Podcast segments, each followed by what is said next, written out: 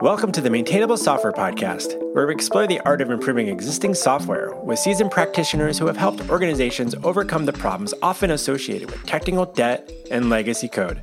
I'm your host, Robby Russell. On this episode, Andrew Atkinson, who is currently an independent consultant and an author of the new book, High Performance PostgreSQL for Ruby on Rails, released by Pragmatic Programmers.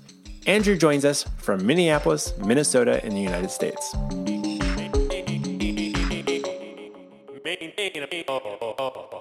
Andrew Atkinson, we're so glad to have you join us on Maintainable. Welcome. Thank you. I'm really glad to be here.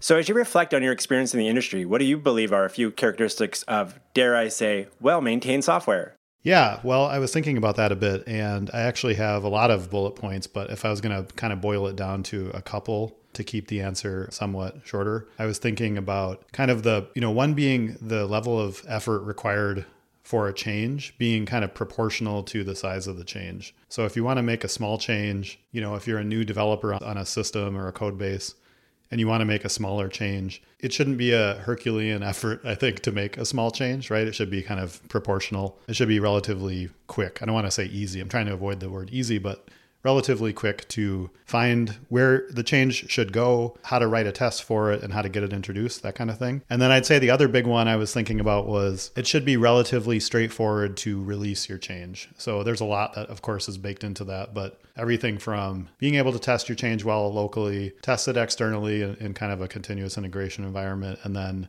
get it released, ideally with an automated release process those are the two i guess that for me are the maybe the biggest two as far as they speak to how well maintained the software is because i think both it, it helps grow the contributor base if you can have the ability to make changes with relatively low effort and then also by having a, a relatively straightforward release process I think it encourages kind of iterative development style and, and, frankly maintenance kinds of changes like you know code removal and optimization and things like that.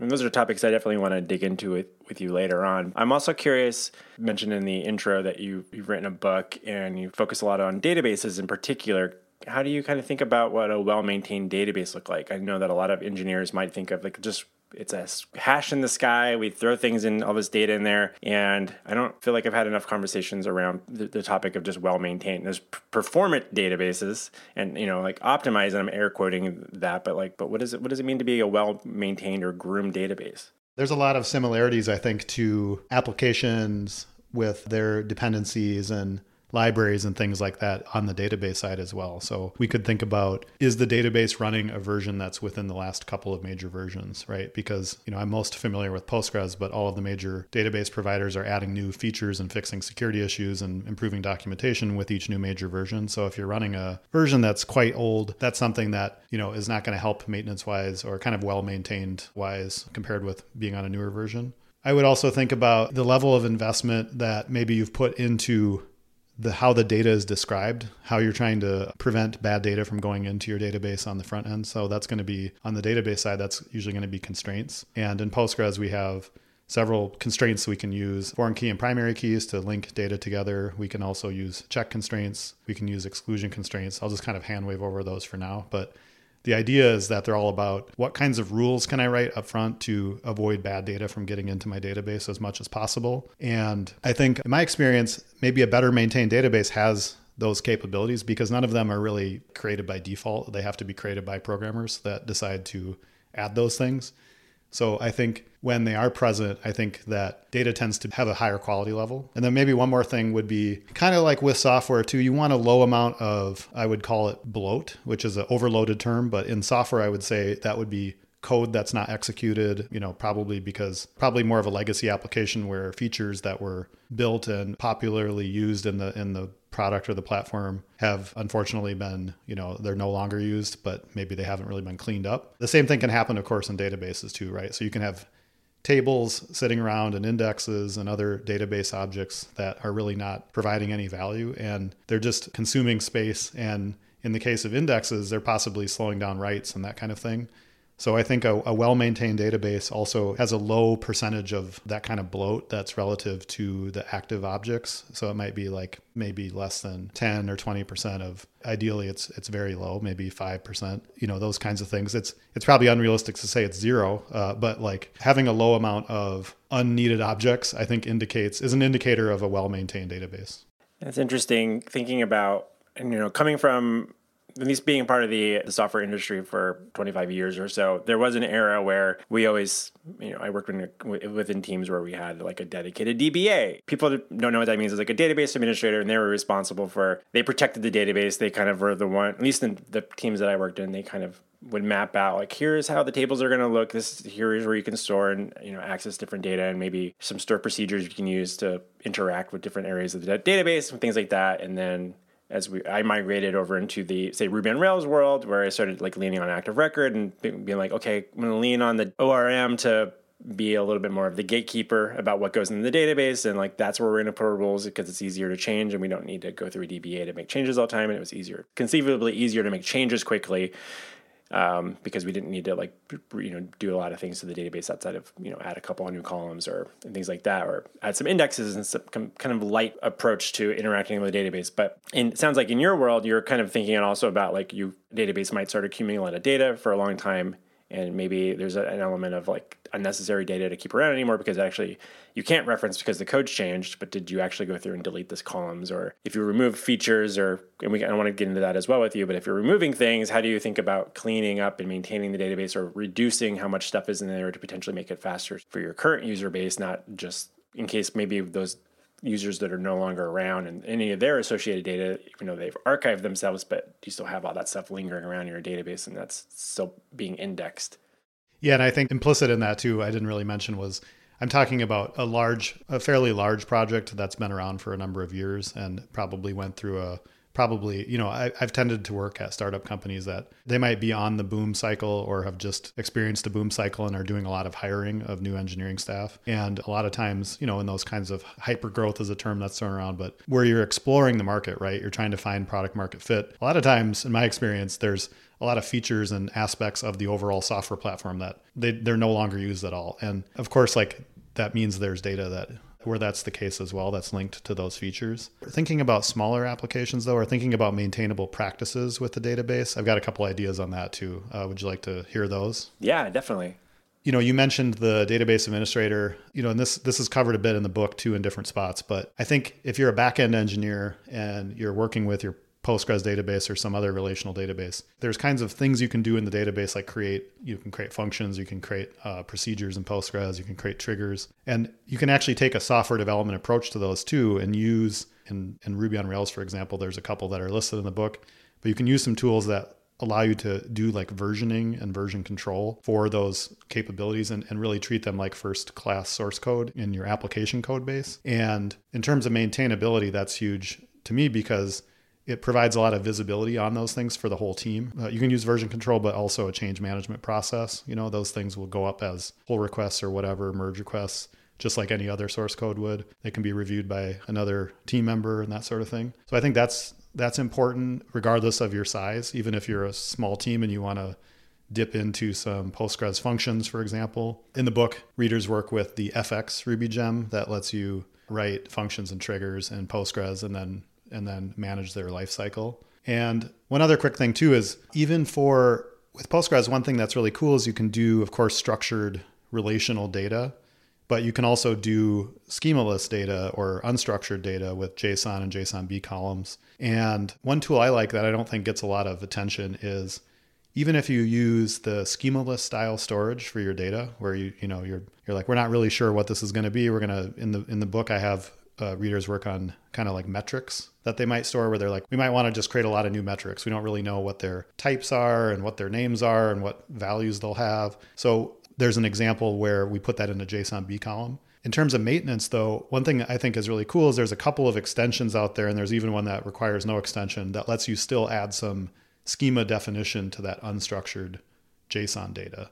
So you can say, here are the keys, here are the types, and you can actually add that later and that kind of thing, which is cool. So I think that could be nice too. And this is something I've faced in practice at a past company. We had different, you know, we had a lot of like little JSON columns all over the place. And a lot of times people were like, what's in here? You know, what it's kind of a grab bag of data, right? You're like, I don't know what the attributes are, you know, what what's required and what's optional and what are their types.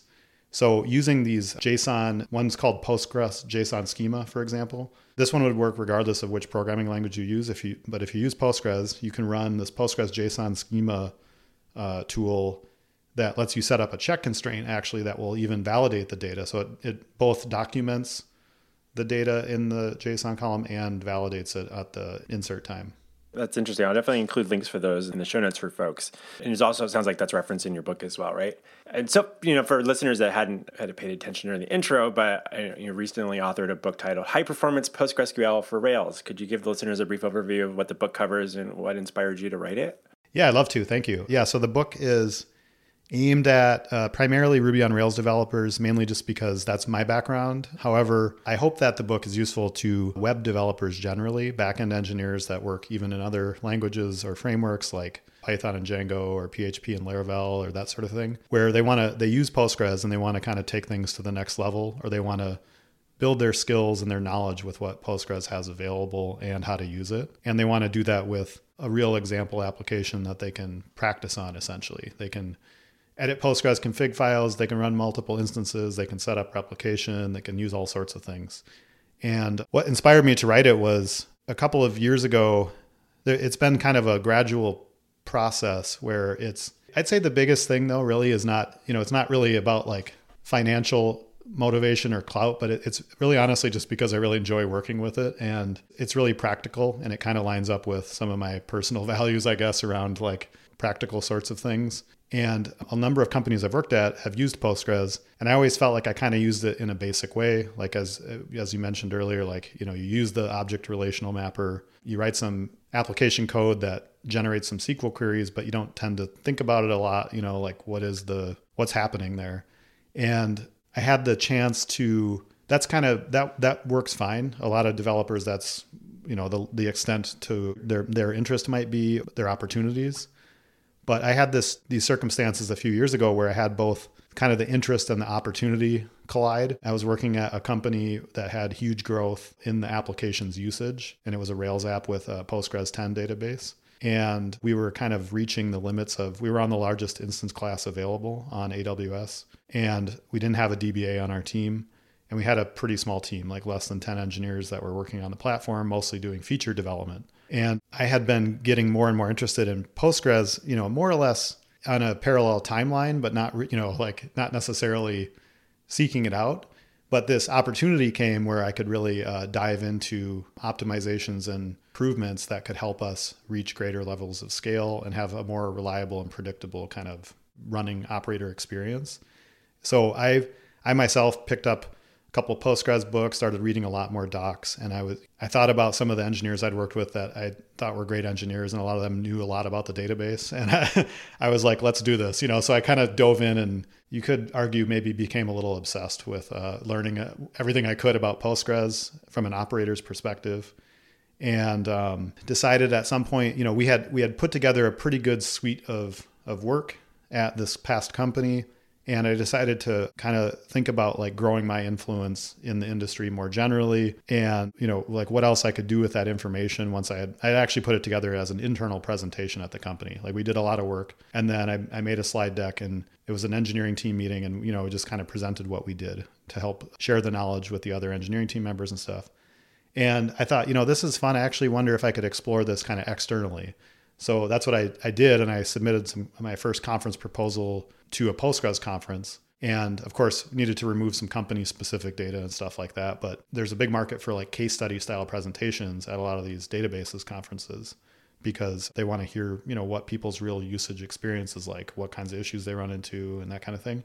So yeah, I um, submitted a proposal to PGConf NYC back in 2021 and had it accepted and presented there, and it was a great experience and since then was reached out to by a publisher and have been blogging about Postgres. And then I, I went through their the publisher's process and I've been writing this uh, book now for about 18 months, and we're just about done.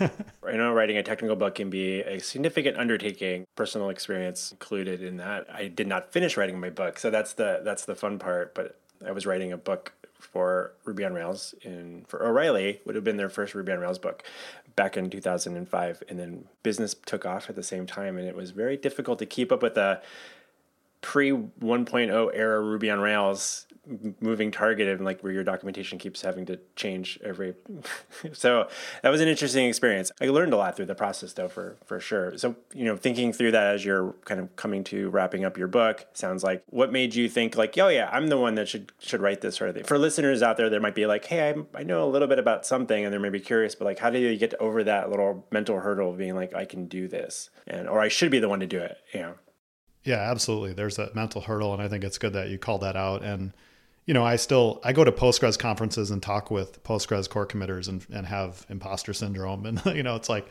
I guess for me, you know, I found that I was experienced at a bunch of different companies and had used Postgres in a lot of different ways with a lot of different applications and felt like I started to sort of like see common patterns, right? And I started to like I've talked with a lot of developers and I, I'd go to different, you know, meetups and conferences and I felt like I had a, a, a pulse on the kinds of like what we were talking about earlier, where a lot of developers might, you know, they, they may not sort of like immediately have some of the needs to grow their database knowledge and skills, but they might aspire to acquire those that knowledge and those skills.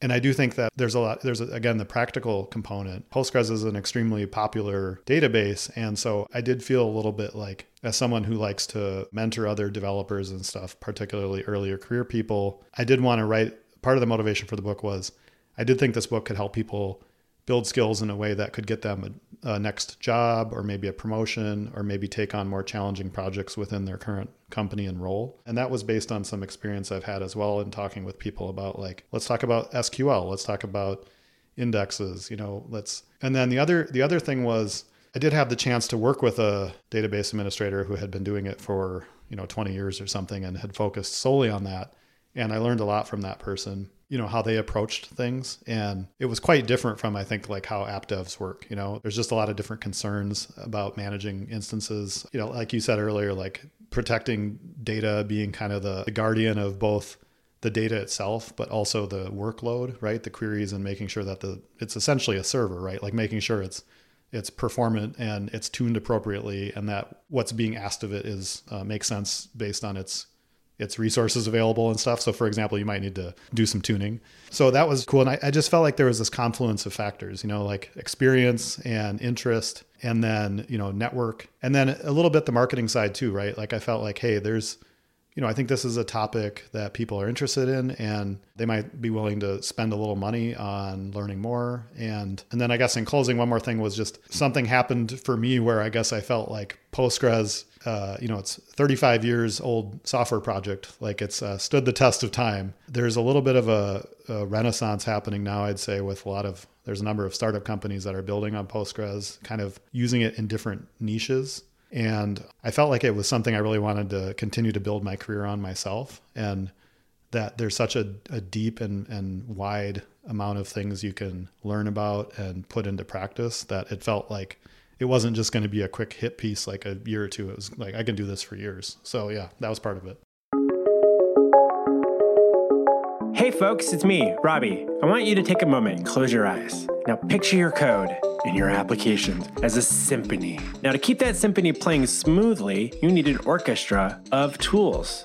That's where our podcast sponsor, AppSignal, takes center stage. They combine the elegance of error tracking, the precision of performance monitoring, and the harmony of logging into one symphonic suite. Whether you're composing with Ruby, jamming with Elixir, orchestrating with Node.js, or harmonizing with Python, or maybe even a little bit of flourish of JavaScript, AppSignal's got the sheet music for you. And here's the crescendo. Plans start at just $23 US a month. That's gotta be music to your budget's ears. Plus, they're certified ISO 27001 and they dance the GDPR and HIPAA compliance beats. So don't miss a beat, my friends. Head on over to appsignal.com and tell them that your good friend Robby from Maintainable sent you. Now, open your eyes and let the symphony of smooth coding begin.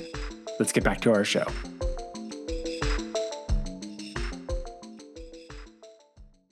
Yeah, thanks for kind of sharing the big picture, like it's going on in your brain there, how you're thinking about this stuff. And for those listening, I think, you know, there's a number of takeaways you can have there. And but I think even in, you know, if for those maybe considering picking up the book, we'll definitely include links in the show notes and stuff for like promo codes and stuff like that. I, I believe we'll be able to do that with your publisher. Was that who was who published it again?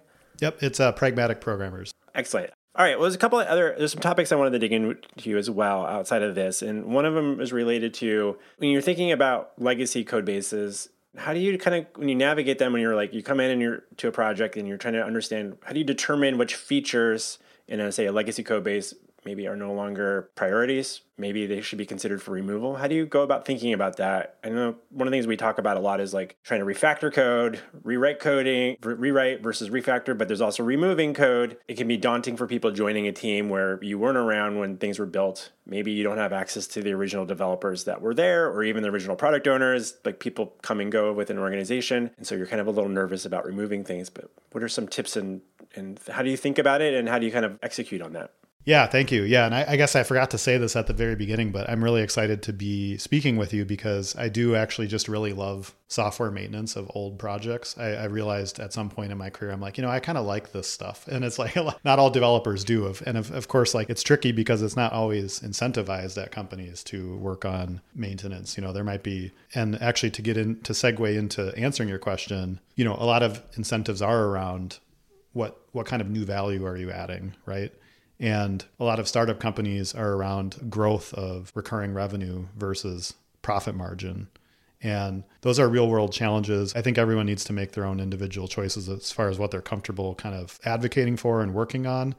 But that being said, if you have the opportunity to work on kind of like taking a holistic view of your software platform and saying where is the value here i don't think like any individual on a team assuming your team's like at least a few people you know uh, I don't think any individual should make the call in a vacuum. It should be kind of a you know a shared responsibility with whoever's leading the. There's there's both I guess the kind of upcoming engineering hours like where you're going to spend those right. There's the the backlog and the the roadmap, but I guess there's also this kind of like um, arguably, in my opinion, there's kind of a parallel process which is like if we can scope or if we can better focus our software platform there'll be some knock-on benefits to developers, right? They can again, they can more easily make changes, they can more easily ship changes. The test suite might be more reliable, the test suite might be faster with less code.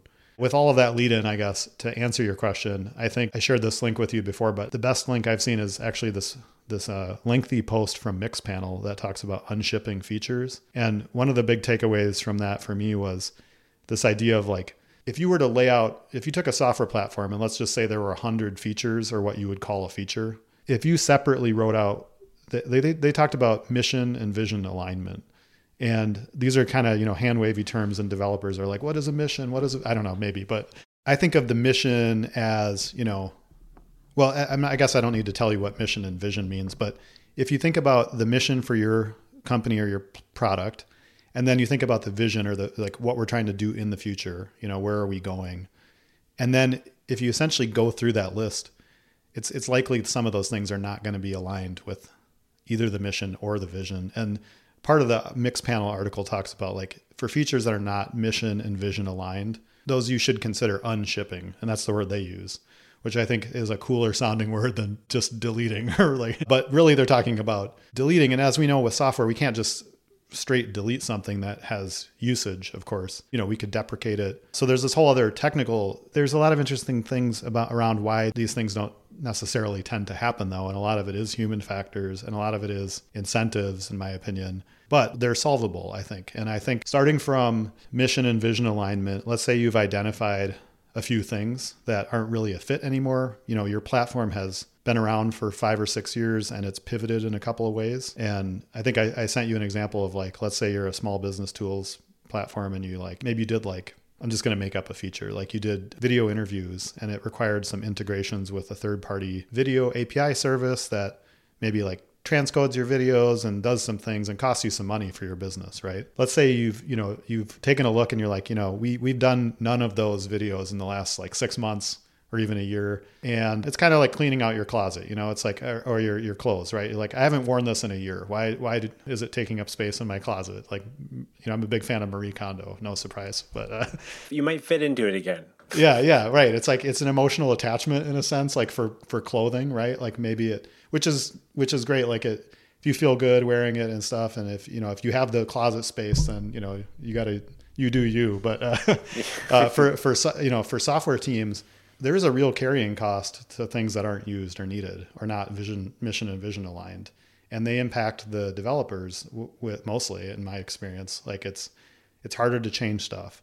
Like why do we have this dependency? Like this dependence this transitive dependency that's not our direct dependency but is a dependency of our dependency it's broken you know? And it's like now we're going down this rabbit hole of maintaining stuff that's not even valuable to the company so what kind of fuels my fire around that is just like trying to cut out things that are not that are going to impact developers and a, a, again going all the way back to the beginning like affect their ability to make changes with a proportional amount of effort and to ship changes. And and then thinking about that for the whole team right? You wouldn't have the whole team working on this or you'd never ship anything but if you have like maybe one developer or a couple that are kind of rotating around or you have a process that rotates on the team you know like are there some things we want to put in our upcoming backlog that are things we want to have a discussion with on the whole team that's like you know we're not doing the video calling thing anymore so we're going to announce to our customers that this will be going away.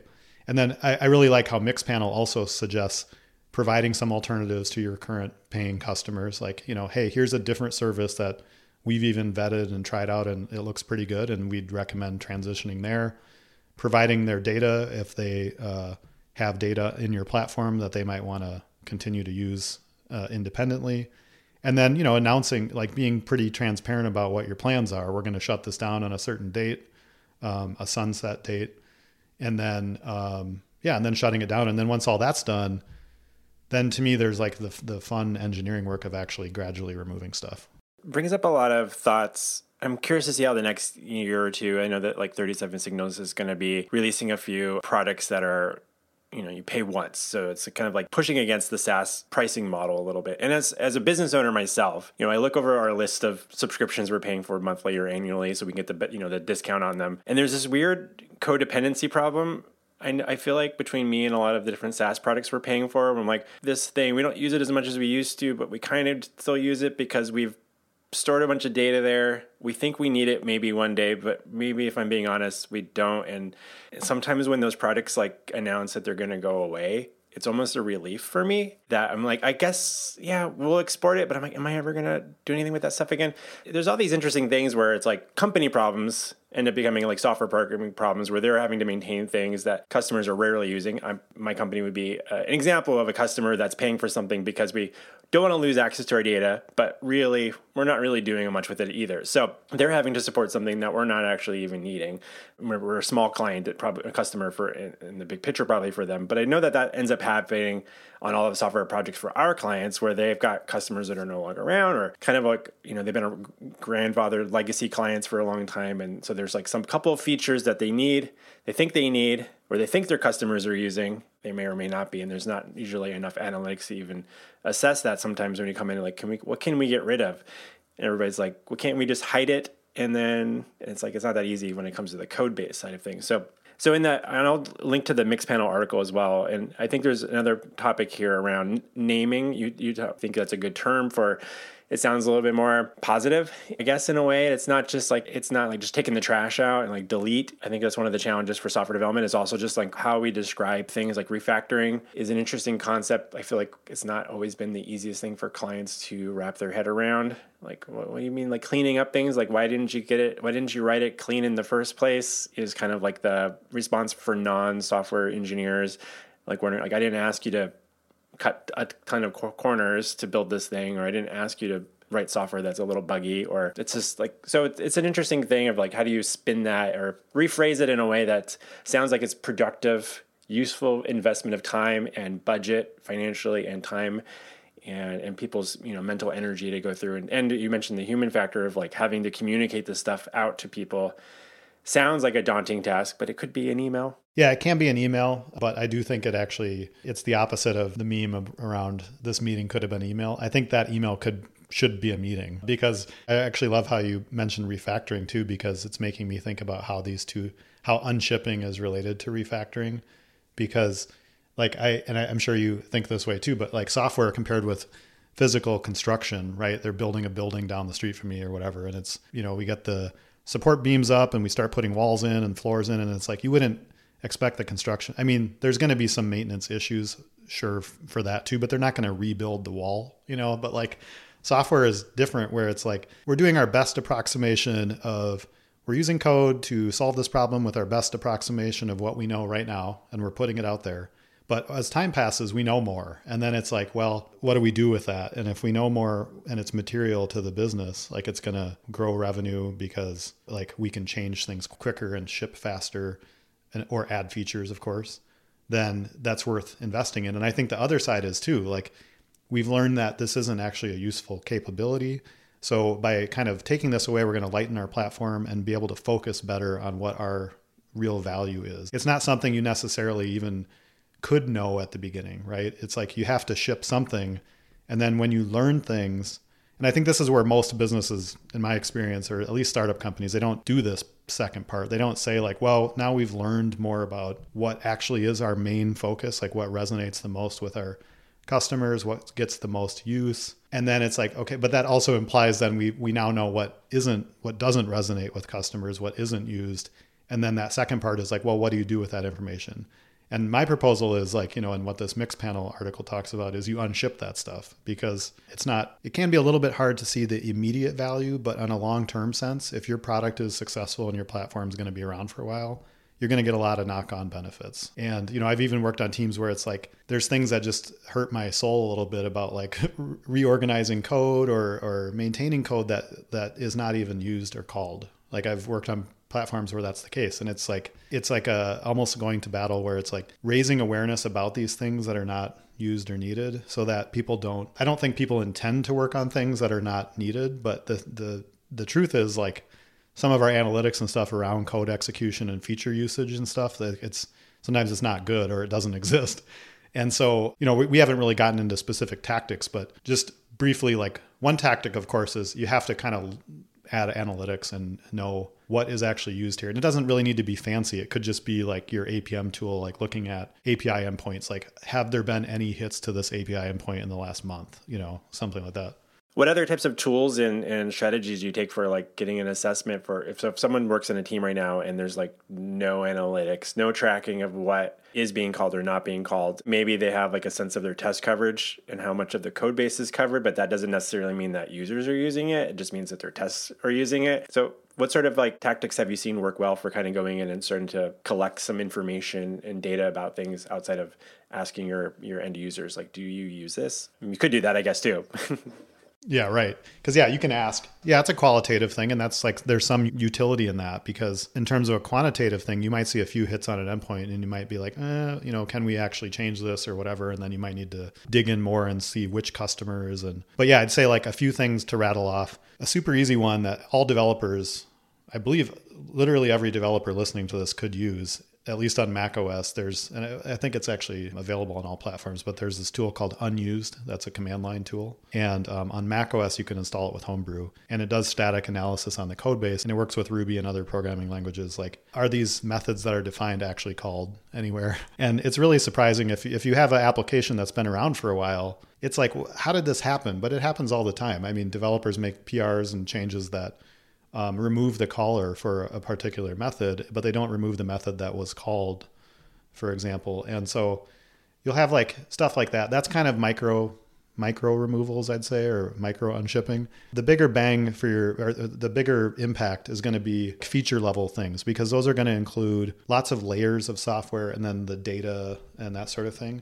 So for that, the biggest improvement to my workflow has been our, our team introduced this open source project from a developer I used to work with actually called Dan Mayer, or named Dan Mayer, created this project called Coverband and it's open source. It's uh, written in Ruby and it uses Redis for persistence. But essentially what it does is, you know, you have to set up a Redis instance to capture usage data, but essentially it tracks executions and invocations of code throughout your code. And and then it presents that information in a web UI where you can list all your controller endpoints and things, for example, or your model methods and things like that. And you can see like how much it's obviously going to add a lot of, um, it's going to add a little bit of uh, latency and it's going to add a lot of data in Redis about usage. So you want to be mindful of, you know, you want to test it in a pre-prod environment and stuff first, but it, you're going to get a lot of analytics about how much is your code actually called in your real production context, which is huge. You get so much because the inverse of that then is the code that's not called.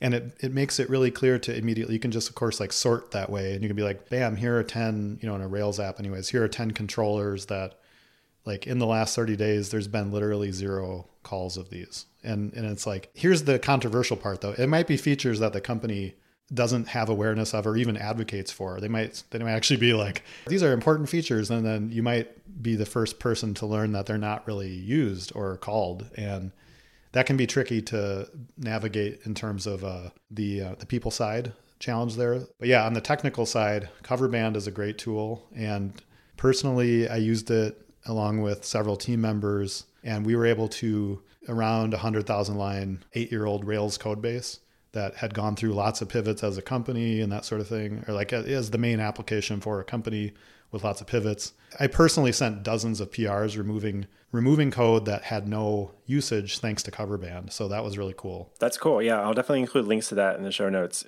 One of the other things I wanted to quickly switch gears with and discuss with you is, you know, I know that you've transitioned from being a full-time employee to an independent consultant. Can you share some of your experience of, about, you know, what kind of led to this shift and what prompted it and what have you been most surprised about? Yeah, thank you. Um, yeah, I'm just really on the beginning side of it. And to be honest with you, I don't know if it's going to work out because I have so little information, but I have a lot of enthusiasm, as I mentioned, for working with Postgres. And in my experience, it's been a really practical set of skills to have because companies do, you know, tend to have challenges over time. It could be high volume data growth that's causing really poor query performance, or it could be like, you know, is the schema design we have good, or we want to do this migration from this cloud provider to this other one, or we want to do a major version upgrade of our database. There's all sorts of things. So, yeah, I have mostly worked as a full time engineer. And yeah, thinking about where I wanted to go with my career, I am interested in helping. As I mentioned before, like I, I enjoy working with developers and I'm interested in helping solve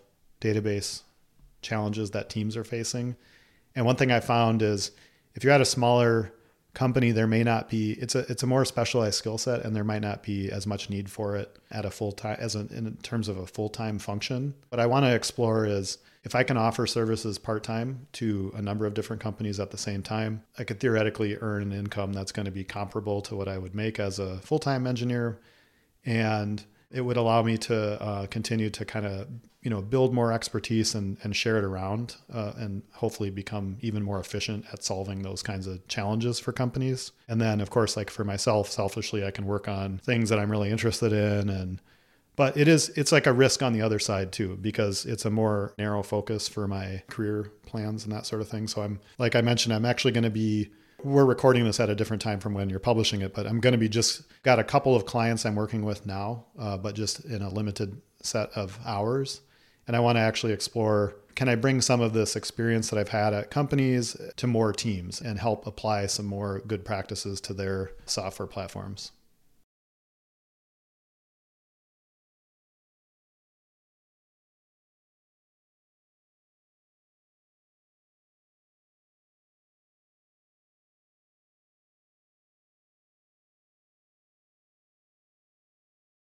Yeah, thanks for sharing a little bit of background on like what led you to move from being a full time employee, moving into the consulting space. And I know you, I'm assuming you'll be looking for more clients in the new year, and so we'll definitely include links to your to where people can learn more about you if they're working with Postgres or in this sort of capacity. You know, I had made my own transition once upon a time, so I commend you for making the the jump. It's a little scary, uh, but also can be really awesome and lead to a lot of interesting opportunities. And I think uh, when I made the, you know, you're not that you're looking for any advice, but the one thing that I kind of thought about was like the worst thing that I could possibly happen is I have to go get a job again. And so, I mean, I mean, there's probably worse things that could happen, and like I never find a job again, and maybe that's why I work for myself because I might not actually be that hireable, but I continue to keep hiring myself. It seems. Yeah, it is. I agree with you that it's kind of a discussion I've had with my partner as well. Like, you know, what I've been fortunate to, you know, be a full-time software engineer for like about 15 years now. And so in that time, I've been able to put a little money away and take on a little more risk than I might have been able to earlier in my career. And and I think uh, I also feel like I have reached a level of competency with a set of skills that again could be something companies want on a, a more niche or a more specialized basis, right? Like someone they might not have a full-time employee that's focusing on that, but hey, we can bring in this person, they can help us out for a bit, maybe even do some team training and stuff like that. And that kind of idea really excites me. But yeah, let's let's check in in a few months and I can give you an update. that, sounds great. One of the things that I hadn't planned to ask this, but something that I, I think about is I realized early on that I needed to still work with other people on a regular basis and not outside of just the clients that I felt like I needed some peers. And so I think so there's this interesting thing when you become an independent consultant there's like then your next question is like if you get busy enough when do you maybe consider bringing more people on to help you with these projects? Do you take that leap or not? Or do you truly stay independent and a solo hired gun in, in that capacity? And that's that's an interesting thing to kind of navigate. And i think i don't know if i recommend one way or another necessarily but i know that i'm a very collaborative person and i've i've leaned that way because i felt like it was less about just the business side of like we can work with more customers if I you know, if there's a lot of opportunity available, there's this interesting kind of trade off that you're like all of a sudden then you've got completely different problems and now you're running a business and you're not actually doing the thing that you wanted to do all the time. Or you need to like, oh, I want to run a, a business with people and then that's that's the new job, you know. So you might have a job that you're really good at and then you hire people and then all of a sudden you just realize that you've given yourself a different job and then people struggle with that.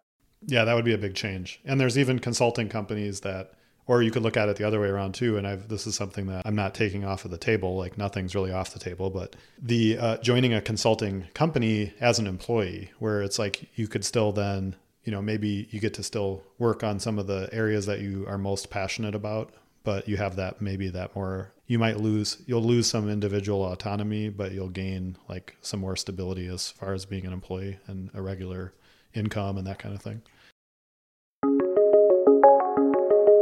We'll be back with our interview with Andrew in just a moment. Hi, it's me, Robby. I want to take a quick moment to say thank you for making time to listen to Maintainable. If you're finding these discussions valuable, please consider sharing a link amongst your peers and or writing a review on Apple Podcasts to help spread the word. Also, is there someone in the industry you should think I should be speaking with on Maintainable? Shoot me an email to Robby with a Y at maintainable.fm and state your case. And now let's get back to our interview with Andrew Atkinson.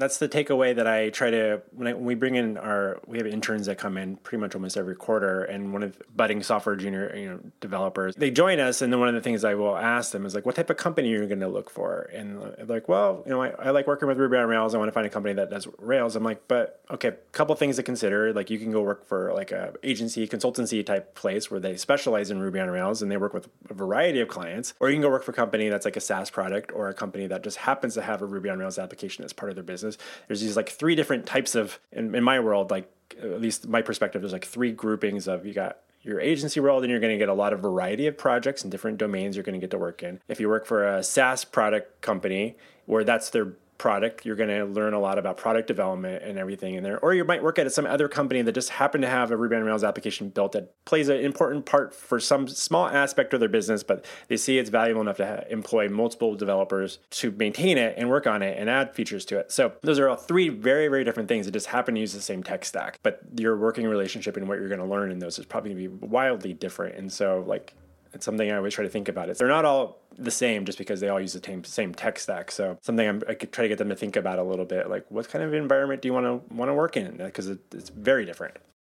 I think a lot of developers get overwhelmed with, you know, there's so much to learn technically that uh, uh, I'll speak for myself. Like earlier in my career, I think there's so much to learn technically, and then as we, you know, you're you're fighting imposter syndrome and stuff. Like, can I actually do anything that's employable, you know, for a company? Like that that's a lot to deal with. So, I like speaking for myself. I think it can be comforting to focus on the tech side, but as like you said, these companies they're trying to grow. They're really a business, right? The software portion is supports the business. It might it may or may not be the main if it's a software company, it might be the main way that they make money, but it could also be in an auxiliary role where it's supporting some part of the business and it's really not a core revenue driver and stuff. I don't um, think that it makes sense to tell or to recommend one of those as being better than the other, but I do think it makes sense to recommend folks think about, regardless of where they want to go, like think about the business that they're joining and what kind of drives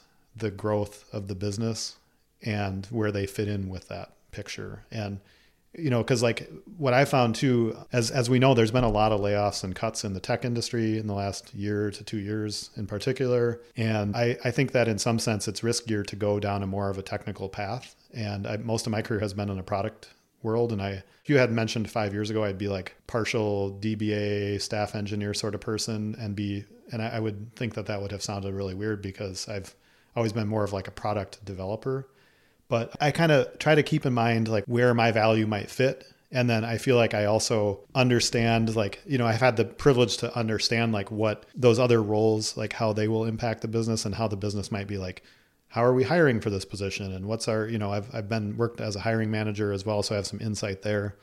And um, when you're early in your career, like you don't have that experience to lean on. So I, I think just having some awareness of the business, choosing a path. Hopefully, it works out for you. But if it doesn't, you can go into a different type of work, like you mentioned, could be a product company or or something else. Um, and uh, yeah, it's it's a great. It's a it is a nice thing about software development is like you have all of these ways you can contribute. You know, we didn't even get into like open source, but that's a whole other thing too. But yeah, there's there's lots of different kind of layers from the business's perspective that uh, you can make contributions to uh, in the software part of it.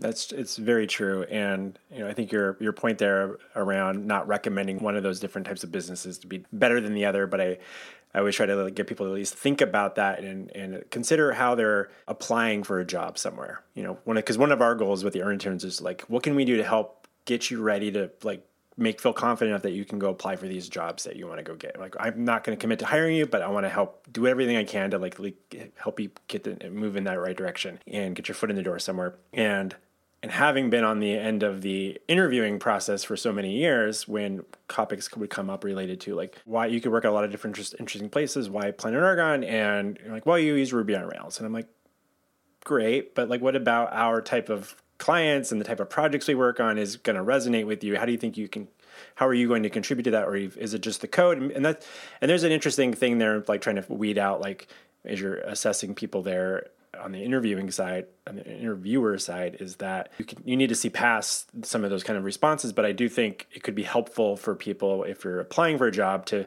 speak to that type of business a little bit more. Like i have a lot of product background, you're a product company, this is something I can contribute and I can um, be more valuable quicker. Or I'm really good at like working with internal products where, you know, there's a small team, maybe. Uh, I'm not expecting you to have a 50 engineer team. Or if you're moving from a company, like I've been working at a product company and we have 50 engineers and i would i'm really excited about the idea of working at a team that's like five people and make, making a bigger difference and getting to closely work with the end users because they're in the building or they're in the, the same organization and it's not like the end users are some mystical creatures that pull their credit card every once in a while out and sign up for a saas product. So it's a very different type of like uh, end user relationship as well with who you're getting to interact with there. So i think you could tease that into your uh, your your cover letters a little bit more i think would be. And if if i can jump in here quick i like to bring this all the way back to the unshipping thing it's it's all connected right? Like it's all like the software is you know part of what the software again like the unshipping thing probably I, I probably had a lot of implications in there. It's i was talking about mainly a saas offering and i was talking about a software company that primarily gets its revenue from selling the software on a subscription basis. So in my experience with like the unshipping and trying to actually lead that at a company with like more than 100 people it involved really having conversations with directly with accounting folks and of course product managers and some of the sales folks about like what they're seeing out on the front lines and things like that. And all of that's part of it too. It's all it's like a even though we talked about like Coverband and the unused command line tool stuff like on the way other side of things like non-technical business like what's actually happening in the real world and stuff that's all kind of connected to me to this like unshipping and like the vitality and like uh, efficiency of your software platform, right? Like not having being able to remove things that are not adding value. And you're not going to really know that besides the technical metrics you're not going to know that without collecting at least some qualitative feedback from folks and building some relationships there. And those those things are they're going to help support you in those efforts. You know it's not it's not something that should or in my opinion could be a purely technical thing it's very true and good things for people listening to kind of reflect on there as they think about next steps in their own career journey. So a couple of quick last questions for you. Let's imagine there's some some listeners who've been at their company for a while and they've been concerned about long-term maintainability of their web app or their application or maybe even their database but they don't feel like their ideas have been heard. They've maybe faced a few too many times. Not right now and might feel discouraged and maybe starting to think i'm not going to bother asking anymore. Do you have any advice on what they could start doing today to make a difference? Yeah i guess the first thing that came to mind to me was to focus on the benefits from you know the company's perspective. You know i think it's easy as a developer to fall into the trap of just being like well we can remove this dependency which is awesome. I love that's like the, the cherry on top for me is being able to remove dependencies that are not needed and stuff like that and simplify the code base but the benefit to software team or even a company would be our developers you got to collect some data and you got to kind of put together a little bit of a proposal but you can say like we've had developers working on fixing uh, flaky tests or making our test suite faster or you know, working on code areas that are not uh, used by our customers. So we need to do some cleanup to help make our developers more efficient and allow them to bring things to market faster. You know, particularly if, you know, a lot of companies I've worked at, like there could be some kind of at least sales driven companies. There might even be some conversations around like, oh, our software, and especially if it's a big company, like our software team isn't going fast enough or we're not like we're missing opportunities in the market right some competitor launched the the latest AI chatbot and it's better than ours or whatever. Um, so, but if you think about that, you can you can use that you can use that as well as uh, like you can go on the offense. You can be like, hey, you know, I know how we can ship faster. We need to have a more cohesive code base that reflects what is valuable to our customers. So therefore, we got to put some engineering time into the. We got to invest some time to do that and you know you don't need like developer productivity team and all these sorts of things it's just like here's basically some work that's specked out that has some supporting evidence for it and let's get it into the next like iteration that's some good advice for folks so outside of the the technical realm is there a non-technical book that you find yourself recommending to people well okay so this is cheating a little bit but it's not purely non-technical but it's it's uh, the book. It's called by Will Larson, called Staff Engineer. And I am a uh, a former staff engineer myself, but at the time I was reading it, I was aspiring to get a job where I worked with that title. So part of it was practical, but I wanted to kind of understand like what are the different archetypes for like a staff engineer and and there's a lot of part of the reason I love the book is because there's a lot of interviews with different people at different companies talking about what their roles were, what they were comprised of, and um, it really shows how there's not really one definition of what you can do. You know, you can be someone who helps people more. You can be like a super coder. You can report to the CTO. You can do a lot of different things like you know depending on how the role works at different companies so i think the book is great for even if you're not looking to get that type of position like for career growth and there's a lot of just really good advice in there about like how to um, drive your if you're if you have a career in software development there's i believe there's a lot of good advice in there. Wonderful. I'll definitely include links to that in the show notes for our listeners. Where can listeners best follow your thoughts and ruminations about software engineering online? And we'll, we'll definitely include links in the show notes for everybody as well but where's the go-to place? Yeah i've really dialed up my uh, social media presence uh, to to promote the book. The, a lot of the promotion for by authors with pragmatic programmers is really driven by the authors and then the publisher kind of helps the authors but so i'm i'm really on every social most of the social media platforms. Twitter and twitter slash x is where i'm most active and my handle there is is andatki a n d a t k i. Otherwise i'm also on mastodon and then i also blog at andyatkinson.com or you can connect with me on linkedin or that sort of thing. So if you uh, search for my name, you'll you'll probably find me, and I, I love to uh, meet new people and um, share some ideas and that sort of thing. That's wonderful.